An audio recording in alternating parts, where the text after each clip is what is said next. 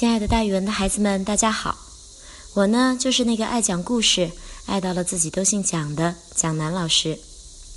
今天我要给大家讲的成语故事叫做“覆巢之下，焉有完卵”。覆是倾覆的意思，也就是翻倒了。翻倒了的鸟窝、鸟蛋一定就破碎了，怎么还会有完整的呢？这个成语比喻毁灭性的打击降临于众人的时候，是没有一个可以幸免的。覆巢之下，焉有完卵？说的是汉献帝时，曹操独揽朝政大权。有一次，曹操想要南征刘备、孙权，这时候呀，有一个人反对他出征。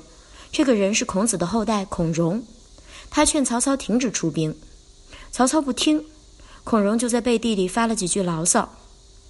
御史大夫窃律平时就和孔融不和，得知这个情况之后，就添油加醋地向曹操报告说：“孔融一向就瞧不起您，对您无礼谩骂呢。”曹操一听大怒，立即下令将孔融全家抓起来，并且一并处死。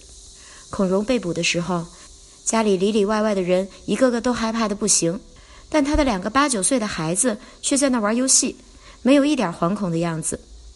家人以为孩子们不懂事儿，大祸临头了还不知道，就偷偷叫他们赶快逃跑吧。逮捕他们的人来了之后，孔融也恳求他们：“我希望只加罪于我本人，两个孩子能不能帮我保全呀？”不料这两个孩子竟不慌不忙地说：“爸爸，您不要再恳求了，他们不会放过我们的。覆巢之下，安有完卵？恳求有什么用？咱们的家都没了。”还有谁能够保全自己呢？结果，两个孩子特别懂事儿的、从容不迫的和父亲一起被抓去处死了。后来，大家用“覆巢之下，焉有完卵”这个成语来比喻整体遭殃，个体是不可能被保全的。比如说，咱们应该联合起来抵抗外敌。如果咱们的国家都没了，咱们怎么还能过安生日子呢？覆巢之下，焉有完卵呀？好了，孩子们，今天的故事姜老师就给大家讲到这儿，咱们明天见哦。